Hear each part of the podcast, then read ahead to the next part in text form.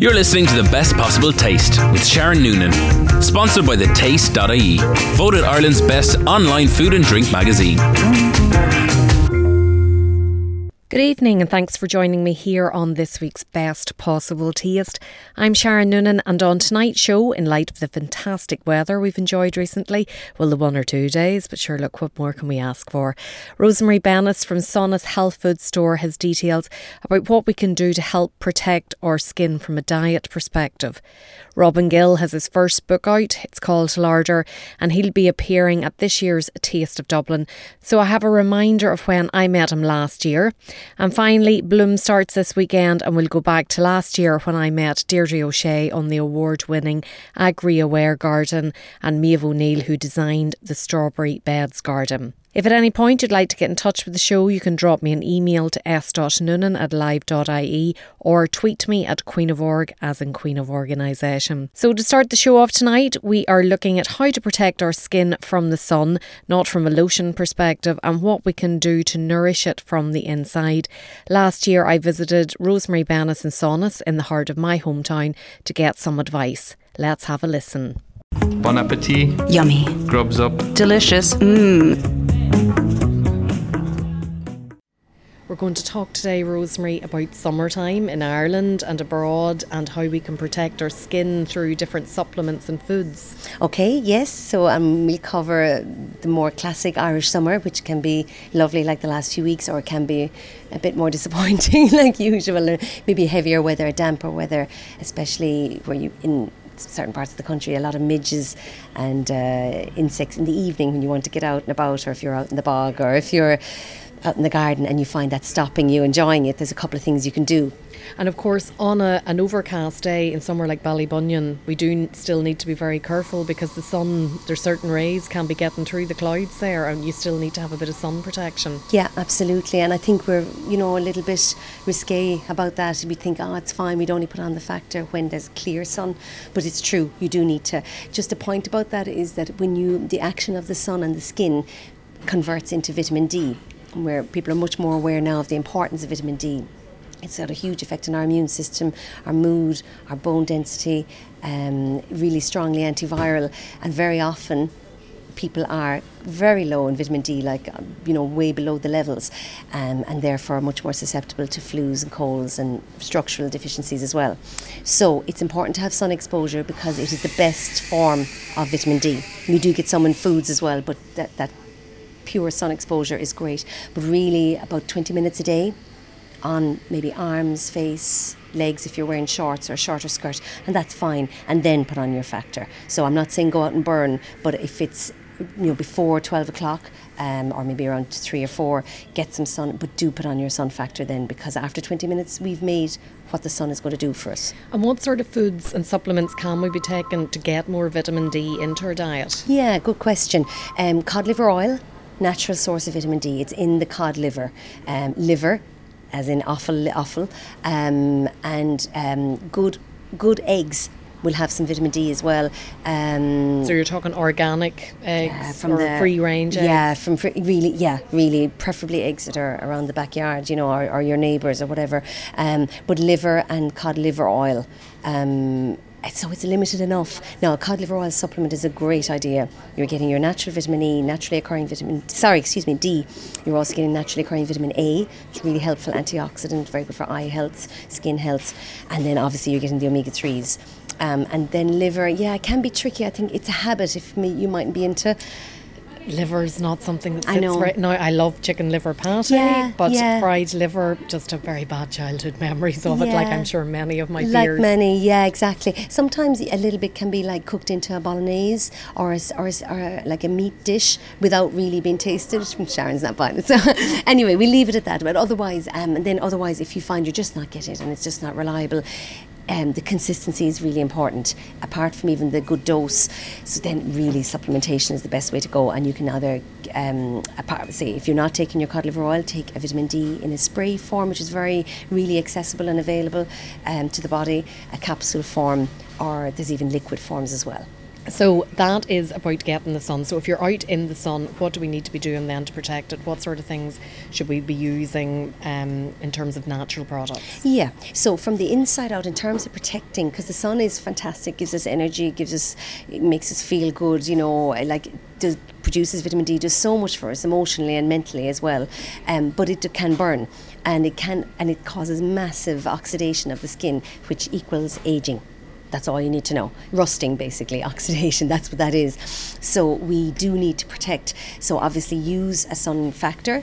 Um, I would say in this country, minimum factor 15 and upwards in children definitely be 30 or even on your face factor 30 we would do hypoallergenic non-irritating non-scented um, suitable for sensitive skin pure um, sun creams, and they're great. They're made with natural, like zinc oxide is a natural sun protectant, um, like filter. So they're really good if you're sensitive, especially if you get um, breakouts and white spots and reactions to conventional sun cream. So they're really good. And also then you can take what's called beta carotene, which is the orangey substance in yellow and orange plants like carrots, peppers, all that.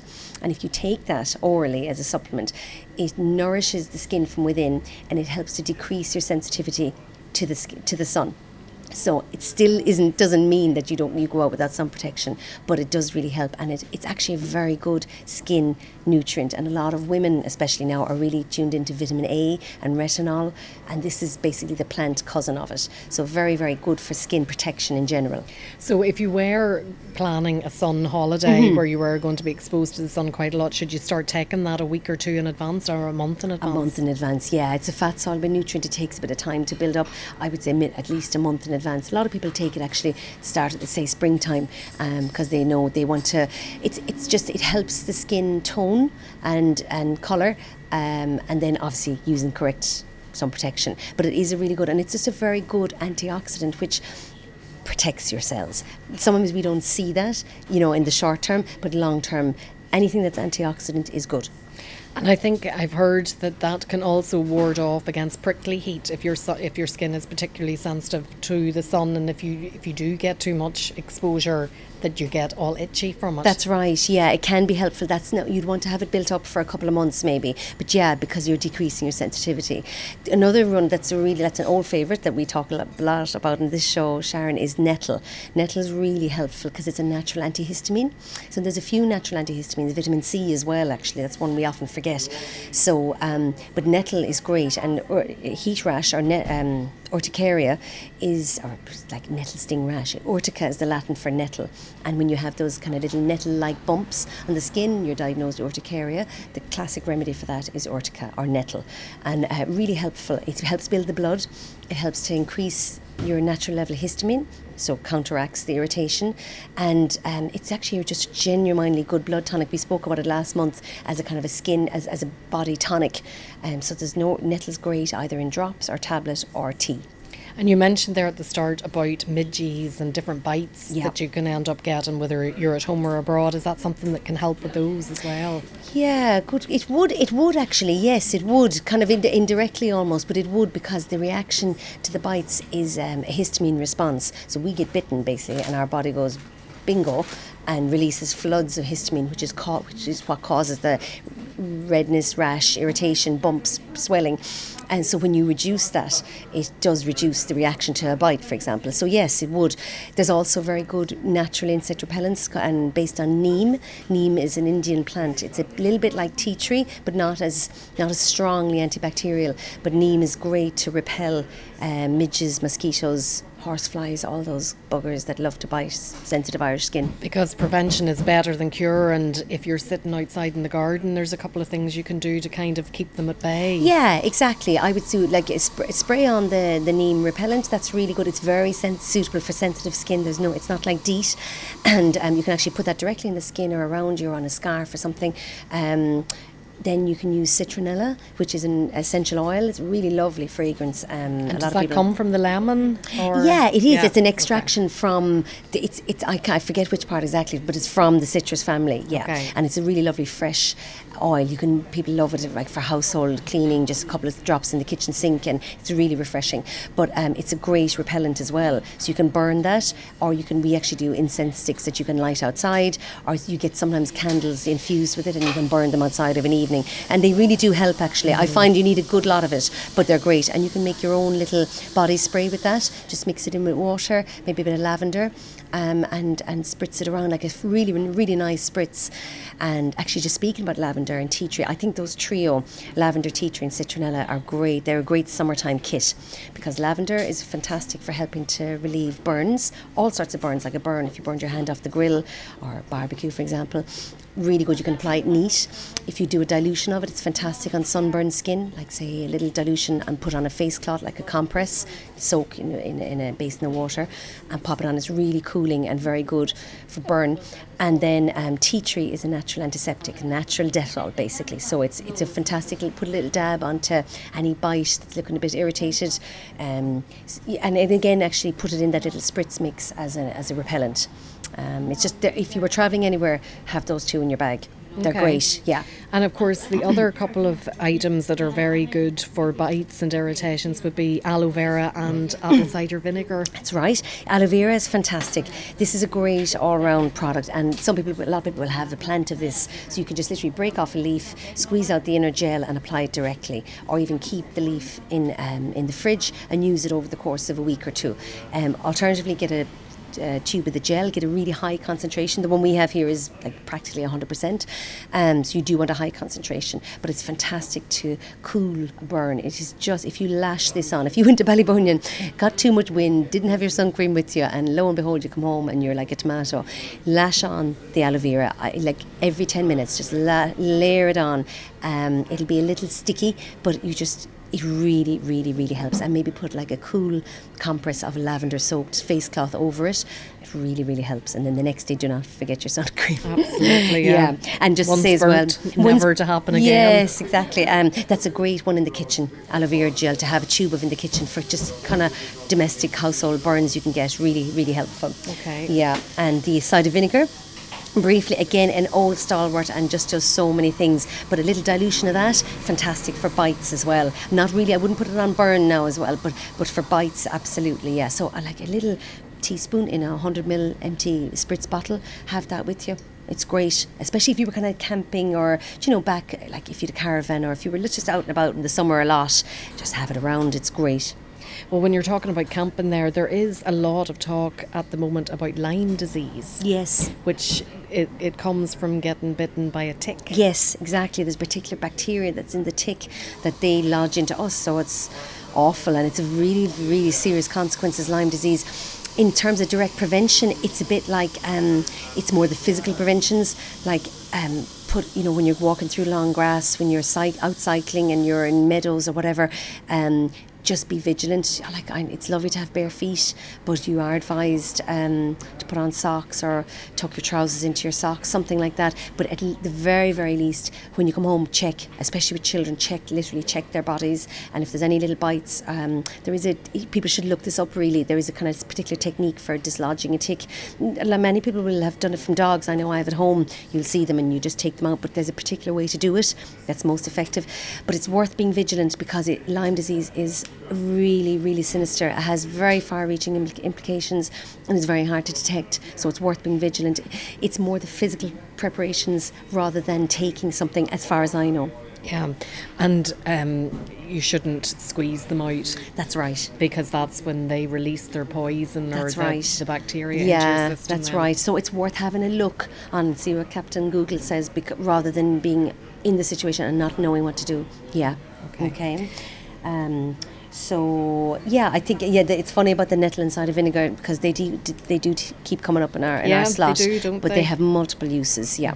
Okay. If sun care and creams really bother people, um, especially if somebody was after maybe chemotherapy or had particularly, say for example, was on medication that was really increasing your resistance to the sun, which is one side effect, it's very important to get the right sun care and do call in and have a look at, at see what the natural ranges are there because they're very effective. They're not, they don't leave you all chalky and white, um, but they do really suit and um, prevention is, is, is really important on a daily basis from the month of May really. And you're always here to give advice. Absolutely, that's our that's what we what we aim to do. Yeah. Fantastic. Thanks for talking to me. My Great pleasure, as always. Thanks, Rosemary.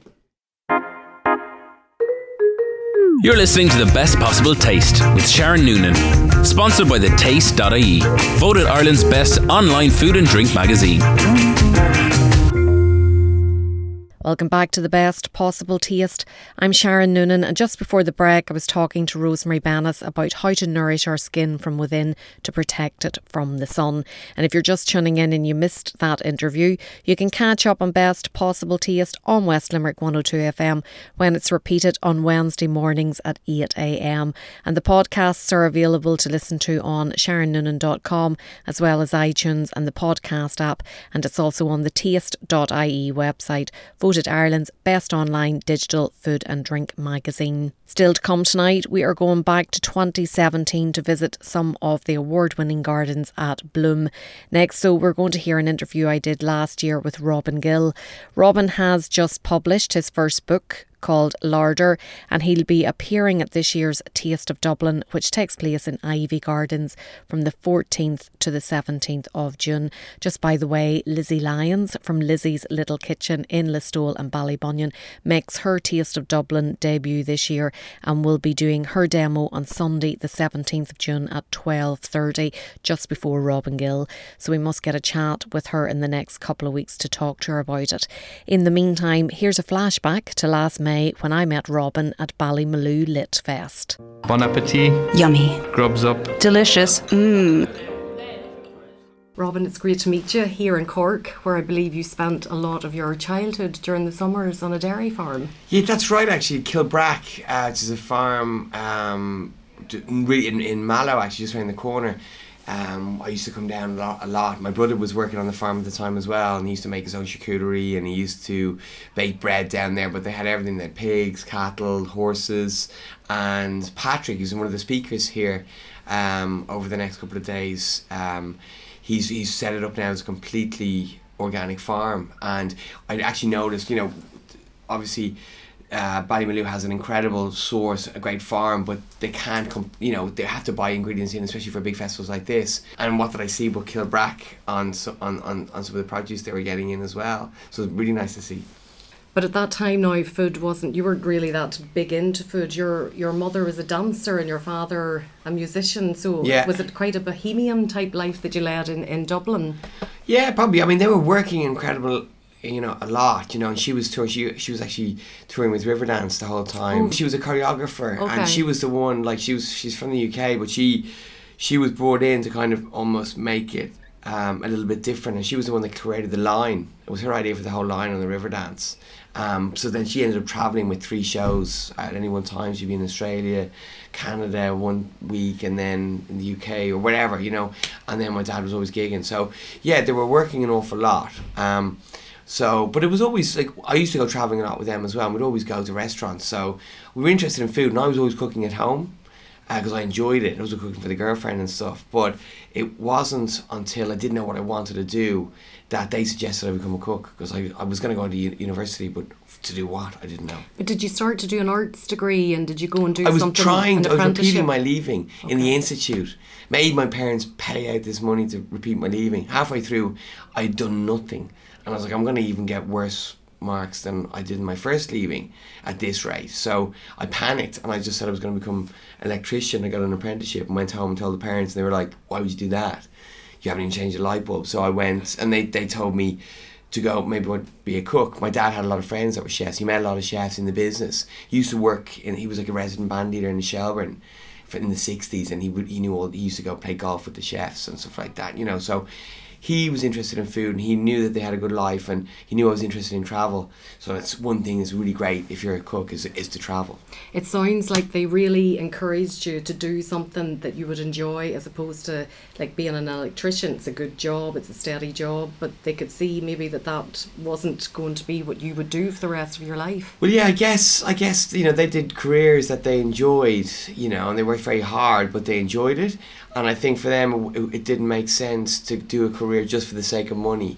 You know, you, you'd have to has, you have to enjoy it. So you know, I thank them for that. You know, in that sense, I did enjoy it. And as soon as I stepped into the kitchen, had some hard times, but I knew this is what I wanted to do. And um, yeah, it, it's been very rewarding. You mentioned the hard times there, Mm. and it hasn't, it wasn't always an enjoyable experience for you, and you've written about that. Yeah, yeah. And you you experienced bullying in the kitchen. The very first restaurant I worked in was was the worst, and I experienced this incredible, horrible environment where there was literally from the chef down, about four or five guys were just a group of absolute bullies, horrible, horrible people, and. I didn't. I don't know. It's, it's only it's only rec- recently that I've started to be a little bit upset about it. At the time, I just got on with it, and I was angry. I was quite a sort of feisty little fella. You know what I mean? I would kind of take the shit and then like get angry to myself. And then when I was when I went home to tell my mates that were also cooks I turned into a joke. So it wasn't like I was going home crying or whatever. I did cry when eventually I left. You know what I mean? It was like an overwhelming thing where I finally said actually I'm not taking this after six months or whatever. But it was only when I went back we were we were about to launch La- uh, MasterChef and announce that we were going to be doing the show. And Daniel and I were super early and they weren't ready and we went for a pint on Easton Street and I was telling him it just reminded me because I was in the institute and I went straight to this restaurant and I was telling him about all the horrible stories and all of a sudden I was getting kind of emotional about it. And then when I was asked to write in the Irish Times for whatever I wanted to write it could have been about carrots you know but they just said write about something. And I just instantly thought I'm going to write about this I'm going to write about my time. And it took a hell of a lot out of me. I was like literally on the verge of tears all day and I was phoning my wife saying, I don't know what's wrong with me. Like, I'm, I'm really, really all of a sudden upset about this.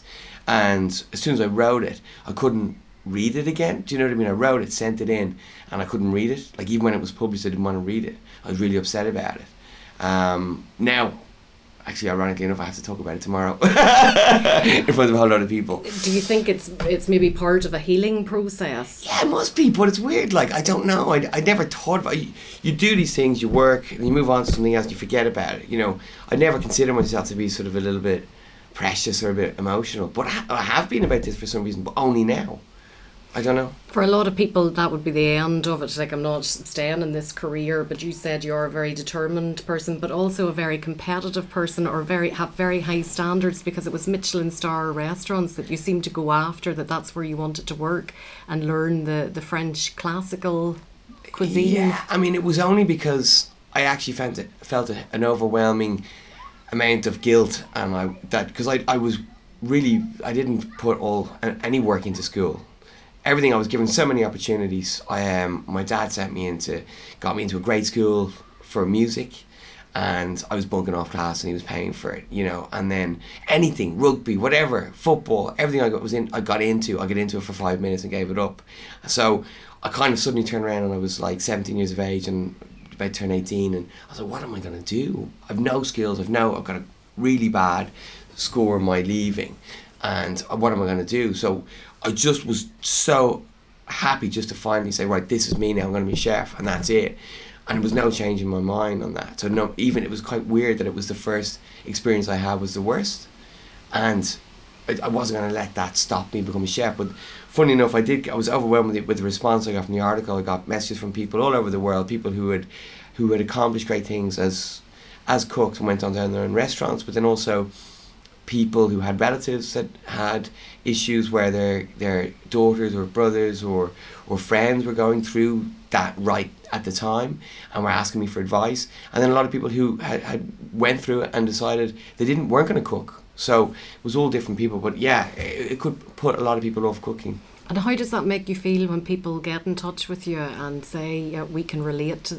relate to this negative experience? I was that overwhelmed. I was touched by it, to be honest. Um, I was really pleased that the article went well, you know, and it was. I'd been contacted from as far as New York. People were messaging me, phoning the restaurant and stuff, and and but the one the one that really got me was a girl that contacted me through Facebook, and explained she was going through it right now, you know, and she was asking me for advice what to do and was telling me some of the stories that were happening to her and she was looking for advice. And I was like, oh my God, you know, I need to help her, you know, or, or at least give her some form, form of advice. And that was that was the the biggest impact for me, you know. And what would you advise somebody, or what did, what advice did you give to her and to anybody that maybe is experiencing? You know, I just said do the right thing. Don't walk out or whatever unless you really, really have to. Hand in your notice. Be, you know, you know, chin up, and then I just said go and you know research into restaurants. Pick five restaurants that you think are the best, and get some advice on it from other people in the business, and literally go and spend a week in each kitchen, and you must enjoy the culture. You know, whatever's on the plate is one thing. You must ask them how often the menu changes, but you have to see yourself fitting in there. And you won't get that from just one day's working, one day's trial. You need to spend a whole week and pick at least five, and even, and if you're still not sure, pick another five and really make sure. Is that how you ended up then? And you worked with Marco Pierre White and Raymond Blanc and Noma. Did you say, right, okay, this is the way I want to do it? Or did you kind of fall into those restaurants? I kind of fell into it. I like two of my best pals were had both landed really good jobs over in London, and I didn't want to be left behind. They had a bit more experience than me. They were cooking a bit longer than me. One was going to the Gavroche, one was going to Chez Nico when it was still open, was three stars, and so I just wanted to. I didn't want to be left behind. So I was only cooking about a year, a year and a half when I left Dublin, and I just went over for a couple of days with a Michelin guide in one hand and a cover letter, and went on literally every single door. And it was just by chance that it was the last restaurant I went into actually, and it was just by chance that they gave me the opportunity to work in the Oak Room. So I ended up there, did a year and a half there. Then I went to. Then I did actually didn't want to get into mission ever again. I went traveling for a little bit around Southeast Asia. I was just like got a bit hipped out when I was in Southeast Asia, and then the same friend I followed over, Paul McNerney, um, I followed over to Italy. He he was working in a one star on the coast of Naples, near near Sorrento, the Amalfi Coast, and I followed him over there, and I wanted to work in like a trattoria, like I imagined sort of romantically being taught how to make pasta by some grandmother or something like that. And the thing is, they are all family businesses, so there's no work. So the only place I could get into was like a two star. the and then irony, the irony of yeah, it. Yeah, I didn't want that job. And then all of a sudden, I become more seriously competitive, and then it was like, okay, that's it. It's only Michelin there from now on, you know. And then I ended up at uh, somebody was doing a stage from Le Manoir, a stage where you work for free just to kind of gain experience. From Le Manoir, he was a senior sous in, and he's working in Don Alfonso's where I was working. And then he invited, they invited me out to Le Manoir because I looked after him. And then I did a week or two there, and they offered me a job, and I ended up staying there for four years. And in 2013, you opened your, your own place, yeah. Uh, the the Dairy in Clapham in in London. Yeah. And it's completely, it's not Michelin at all. It's very relaxed. It's you know, tell us about the types of food the, on the, the, food is, is like the ethos is, is is trying to get as close as to what like is happening in the likes of Ballymaloe here. You know, it's it's all about produce. Like we're lucky, we've actually secured a, our own land in, in near Gatwick Airport, where we're trying to grow all around vegetables. We had always grown around herbs on the rooftop. We had beehives, and we make all around charcuterie, around bread. So it's it's basically like a, a step back to kind of traditional methods of cooking. So um, it's all about the ingredients and then almost like forgotten skills. So like you know fermenting, curing, uh, bread making, and just switching the it's, it's the closest to a farmhouse sort of restaurant that's in the city. That was my whole goal. And then 18 months later, you opened the Manor. So uh, how does it compare to the Dairy? Or They're the actually quite similar. There's just a different feel in the restaurant. Like the Manor is a little bit more space. It looks a bit sort of Scandi. It's got higher ceilings. It's quite airy. It's probably a little bit more comfortable in the evenings. There's more there's more space between tables. Um, but there's still music playing there. It is still, a, I call it like a modern bistro, and the food is, I would say, I would say it's like Dean's food. Dean is the head chef there, so I don't claim to be this head chef that goes around writing all the menus and, and, and taking all the credit for it. Like Dean is very much in charge, and it's his menu. We worked together for years, and it's him, and he's got his own style but it is along the same ethos as what we do you know everything's made from scratch he does a lot of fermenting as well and he's also involved in the farms you know what i mean so it's it's, it's very similar same price point everything so. and Paradise Garage. similar but it's it's more of an a la carte whereas we m- most people go for like tasting menus and it's all sort of snacks and um, the menus are split up into snacks garden sea and land and it's more like small plates whereas Paradise Garage is a bit more of a traditional bistro where it's starter, main course, dessert. Little bit simpler cooking, and uh, it's yes East East London, so it's pretty cool. And that sounds a bit now like the, the format for the menu here today at Ballymaloe, the snacks to start off with. I just loved the anchovies. Oh yeah, they yeah, were yeah. fab. Now, Yeah. I mean, such a diverse range of snacks there to start off with. And then the the eel. You don't have Lough Neagh down on the menu for the eel. No, I should have put it down on the menu. Yeah, Because I asked one of the servers where Oh, the eel Was you, was from. someone came in, because. I'm from the north originally, Oh, right, and okay. I grew up about half an hour from from Lough Neagh, and Lough Neagh eel is hugely popular now in the in the north. The promotion and everything. yeah. Well, this So- is huge in the UK. There's a lady from a company called the Dutch Eel Company. I don't know why. Well, she's Dutch, but that's where she buys her eels. Most of her eels come from Lough Neagh, but she's a really good. How she treats them is phenomenal, better than anyone else I know, or that anywhere else I've tried, both in the UK and Ireland. But I know she gets her eels from Lough Lough Neagh and she treats them, and she I think it's done in Lincolnshire, so she buys them um, and does all the production there. And you incorporated a lot of the ingredients from the land here in Ballymaloe into the menu. Exactly, like the smoked eel we brought over, we we brought over our own charcuterie, and we brought some like what I call like the secret our secret weapons, like our, a lot of stuff from our larder, so like the fermented fennel and sort of pickled wild garlic stems and like the merguez sausage we smuggled over and stuff like that. But when we got here, then everything from the from the farm, from the dairy, all the vegetables and radishes. Then there was a bit of foraging that took place as well. There was a wild watercress that was picked, wild rocket and uh, three corner garlic, all these sort of things. So it was phenomenal. We spent a lot of time on the Thursday, no cooking, just literally walking around. And they, the, the, everybody here has been really super helpful, just showing us around, showing us everything, and quite proudly, and so they should be. You know, everything from the eggs to the dairy is just phenomenal. And the team you work with is very important to you, be it here or doing a pop up or Yeah. over in London. And I hear you're very good to work with. That ah. you're very good to your staff and you pay them over over the odds. And I certainly got an impression of you whenever you were judging on MasterChef Ireland that you are a very nice person. I felt on MasterChef Ireland that you know, you really wanted to hug them all the time and mind them and, and bring them on. Like, You, you just didn't like being super critical of them. Well, yeah, like we were, Daniel and I kind of even asked the producers, like, what do you want from us, you know? Because I didn't want to not, I didn't want to sort of act and pretend to be something else. So Daniel and I met up just before it started and said, well, how are we, how are we going to play this? And said, well, it's the first time there's been two chefs as judges. Usually it's someone who's like a food critic or something like that and a chef. So it's unique in the fact that it was two chefs. So we said, well, let's let's just like train them as much as possible. So the end goal is that when we get closer to the final, that we've actually made the cooks that start at the beginning much better than what they were, and that's that was the goal. So yeah, you know that was that was it. So we wanted to encourage them. We we were got more upset, which is exactly how would be in the kitchen. I'd be upset when people messed up, not not angry. You know what I mean? I'd be a bit like, oh, that's a, you know, you let me down a little bit, you know, and they feel guilty, mm-hmm. as opposed to fear. You know. Do you think the right person won it?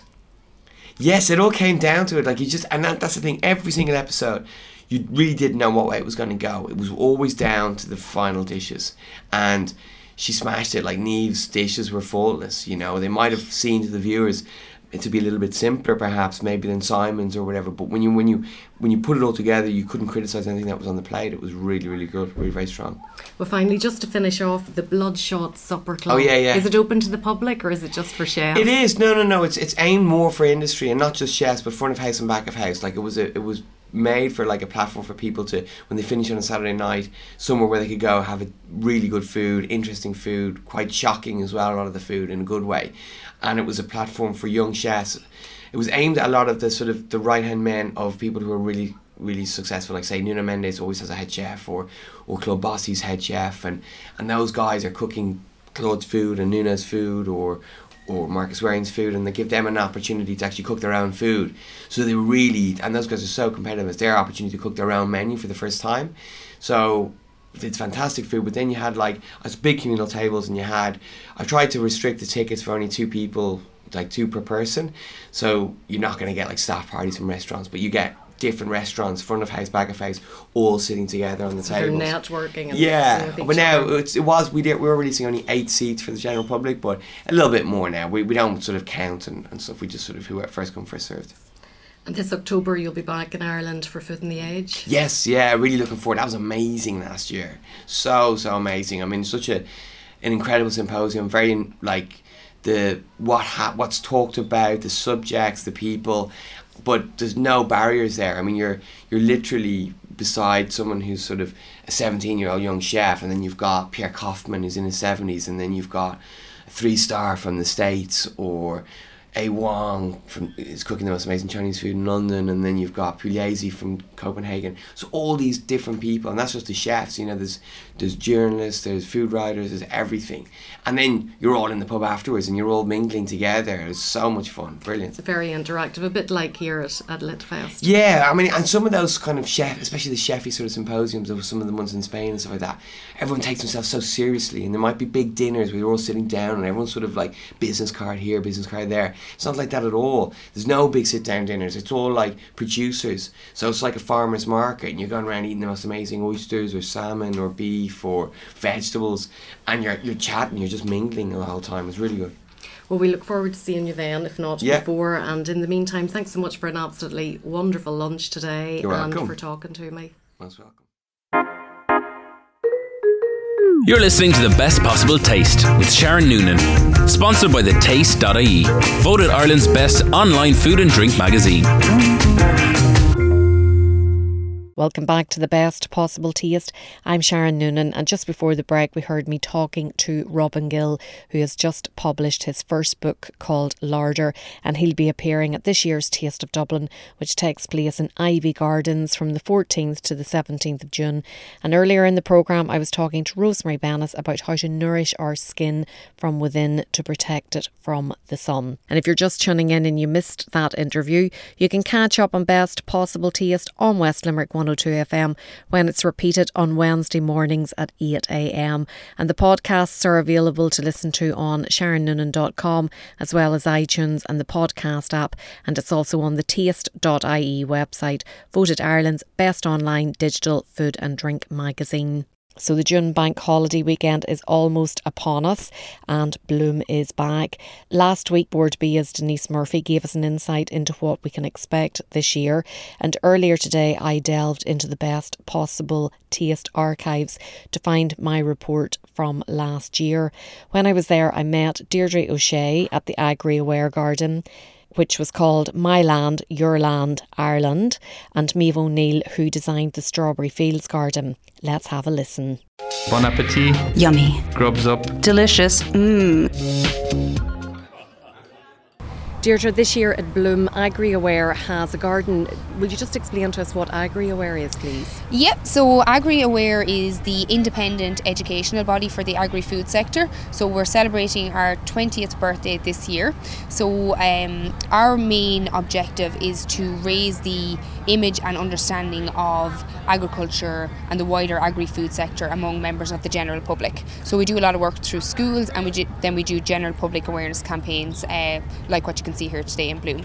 So, the whole rationale for you being at Bloom and having a garden is to raise awareness about what AgriAware does. Just describe the garden to us here because obviously we can't all see it, unfortunately. Absolutely, and yes, that's exactly what why we're here today. And I mean, we're always looking for new ways, new innovative ways to engage the general consumer. So I suppose agriculture impacts on all of us because we all need to eat. And I mean, it's only for the because of the farmers that we have this quality food available to us. So we're here today in Bloom with our uh, show garden, which is titled My Land, Your Land, Ireland. So it's a celebration bringing everybody together, whether you're a doctor from Dublin or a teacher from the west of Ireland or a farmer down in Cork. It's bringing everybody together here today in this garden. So our centrepiece here is a red uh, hay shed that you would see in a typical farm uh, when, when you be travelling the country. So uh, within the within the hay shed, we will have uh, various activities and workshops throughout the five days of Bloom. So we'll have chefs, uh, we'll have um, representatives from the agri-food industry doing workshops. We have school children coming in to visit our garden. And then uh, the four corners if you can imagine a picture in your head we have our grassland area representing our grass-fed dairy and beef systems which is unique to Ireland. Uh, and we also have a crop section. We have our woodland area representing our forestry industry. And we have our fruit and veg. Um, and then we have a paddock out the back. And we have uh, some rainwater harvesting representing sustainability. And we have it surrounded by a hedgerow for our biodiversity. When it comes to designing a garden of this nature, what's involved? Do you put it out to tender to get different designers to pitch ideas to you, or, what- or what way does it work? So the way it works is we have a brief, so we knew what we wanted to achieve from this. So we put that out, and we met with three different designers, and we ended up going with Tundi, uh, who's a Hungarian lady who who designed the garden for us. So she's been excellent throughout. So we we started construction here on the 9th of May, and obviously planning happened well in advance of that. So it's it's been going on for for quite a while. I think it would surprise a lot of people to come along and look at it and think it wasn't here three weeks ago and in another week it'll be gone again because it's moving on. It's moving on, yeah, I suppose, and that's the, the beauty from, from our side in terms of doing the garden. We, we, we are always looking at ways that we can engage the general consumer. How do we tap into people that are not directly linked into core agriculture? And we felt a garden would be one of those ways that we could. Uh, so, what's happening with the garden after Bloom? So, Bloom will finish on the 5th of June, and then our garden will be uh, travelling down south, uh, down to County Cork. So, uh, we are relocating our garden in Fota Wildlife Park. So, the garden in Fota will be used as an outdoor classroom. Uh, so Sean McKeown and Linda and the team down there will be using this garden to educate people about the agri-food sector, uh, and it will link in with their their education um, scheme that they have in place already. It's great to think that it has a life after Bloom. Was that always part of the plan? Absolutely, yeah, absolutely. That that was part of the plan. I mean, we, we, we have to be looking longer term. You know, it's great to have it here for the five days, and and there'll be uh, you know over hundred thousand visitors here uh, to Bloom over the five days. But look, it's great to have that long longer term piece. And uh, I suppose, look, Fota Wildlife Park outside of Dublin, it's it's the next biggest visitor attraction. There's there's almost half a million visitors pass through the gates every year. So I mean, for Agri Aware, we need to look at platforms that we can get our message out there effectively. So that was one of the ways we felt. And uh, look, we've been working very closely with the guys in Fota, and we have developed a really good relationship with them. Let's talk a bit about the different materials used in the garden because you mentioned there the the hay shed. Is that reclaimed material that's used to build it? Um, I see there's a lot of wooden kind of um, logs around the place as well, and hay. There's a lot of natural materials here. Yeah, absolutely. So our garden designer uh, would have worked with all the suppliers. So the the shed has come from um, O'Dowd's in uh, County Cavan, and uh, she has worked with a nursery in Kildare uh, to source a lot of the other materials as well. So uh, it's been it's been all hands on deck for the last uh, number of weeks to, to get it all in shape. You have some animal pens. Are there real animals going to be visiting them at any stage? Unfortunately, we, we won't have real animals in the, the garden over the, the number of days, but we do have a farm uh, down the other side of Bloom, down where the, the polytunnels and down near the food village. So we, we hope that people will, uh, will will head down and have a look at our animals. So we have our beef cow, our dairy cow, uh, we have some sheep, and we have some pigs. So we'll have live milking demos, and we'll have some sheep shearing and other activities uh, over the five days as well. So obviously that's very important for us because that's the core of what we do is, is the animals. Absolutely, and I think a lot of people that live in the country or come come from the country don't appreciate that a lot of city people have never had an opportunity to visit a real life farm and see animals up close and personal. Absolutely. And look, it's so important, as I said, I mean, agriculture impacts on us all, no matter where we're from, what profession we're involved in. We all need to eat food, uh, and it's, it's important that we appreciate the, the hard work farmers put in and, and the process, uh, it, it doesn't just arrive on the plate. So it's great to, that people can come visit, see exactly how it happens. I suppose that's the idea, going back to the garden, that people can see the grass fed dairy and beef systems, they can see uh, the pigs, the chickens, and then they can see the food produce on the table uh, from the likes of Lizzie Lyons and the other chefs that we'll have over the number of days. Well, we'll have to mention Lizzie Lyons, of course, because she's she's a Kerry woman and she's come up today to cook for the press. Yeah, and Lizzie's fantastic. Lizzie has worked with us before uh, launching our, our Incredible Edibles program back a number of months ago. So uh, we have Lizzie here for the day, cooking up some lovely sausages and rashers and uh, pork dish for us today. So it's um, it's fantastic to have her here again. Well, it's lovely to be here. If people want to find out more about AgriAware, where's the best place for them to go to? Yeah, so they can visit our website, which is agriaware.ie, or uh, follow us on all the various social media channels. So our Twitter handle um, and all our other social media is at AgriAware. Brilliant. Thanks so much for talking to me and best of luck for the next few days. Thanks a million, Sharon. Maeve, tell us what the name of your garden is here at Bloom. Um, it's the Strawberry Beds Garden and there's lots of strawberries in it, but there's also lots of other kind of connotations to strawberries and beds. Just paint a picture, if you will, of it for us. Um, when I initially got the project, it was um, just kind of deciding how to um, do the most for strawberries, uh, how I could um, sell them, and um, what I did was look at um, how strawberries were first commercially grown in Ireland back in the 17, 1750s. Um, there, there were grown down by the strawberry beds, a place called Strawberry Beds in Chapelizod, Lucan, and um, there was the Liffey running through it, steep embankments, and I decided to marry the idea of old and new. Um, in the garden here using large Corten steel boxes that are, are very definitely shaped and to give the idea of rills as well how how um, back in the olden days that um, strawberries would have been grown in fields in rills um, what we have is now the commercial strawberry huge big leaves lovely luscious strawberry itself and I have those um, planted side by side with these lovely ligustrum lollipop shapes so to bring in the fun element for the kids and um, it just gives a lovely contrast to the flowing tiarella that I have here and heucheras, more woodland feel. So it's a real, it's a lovely flowing combination of, of plant materials. And you have this beautiful water feature here in the middle, which obviously depicts the Liffey flowing through it. And then you have it. It's not a bed, but it looks like a bed. It's the top and the end of a bed. Yeah, it's the bed end. Yeah, the top and bottom of, of uh, a bed and I've just made them into benches then using a very thick cushion to make it look like a mattress you know it's 150 depth in it as well. Um, and they just rest over a rill uh, with soft flowing water running through it then as well.